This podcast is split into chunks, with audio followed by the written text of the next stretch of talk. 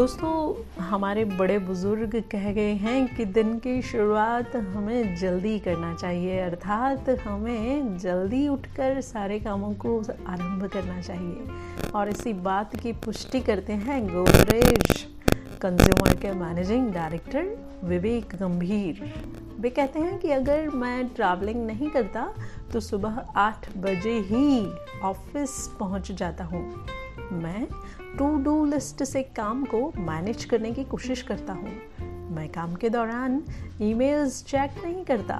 रविवार को बीते हुए हफ़्ते की घटनाओं के बारे में विचार करता हूँ। फीडबैक के लिए मैं रेगुलर रूप से अपने टीम मेंबर्स से बात करता हूँ।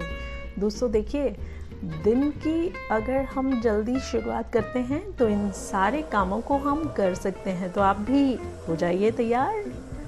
Tata take care all the best मिलते हैं अगले एपिसोड में.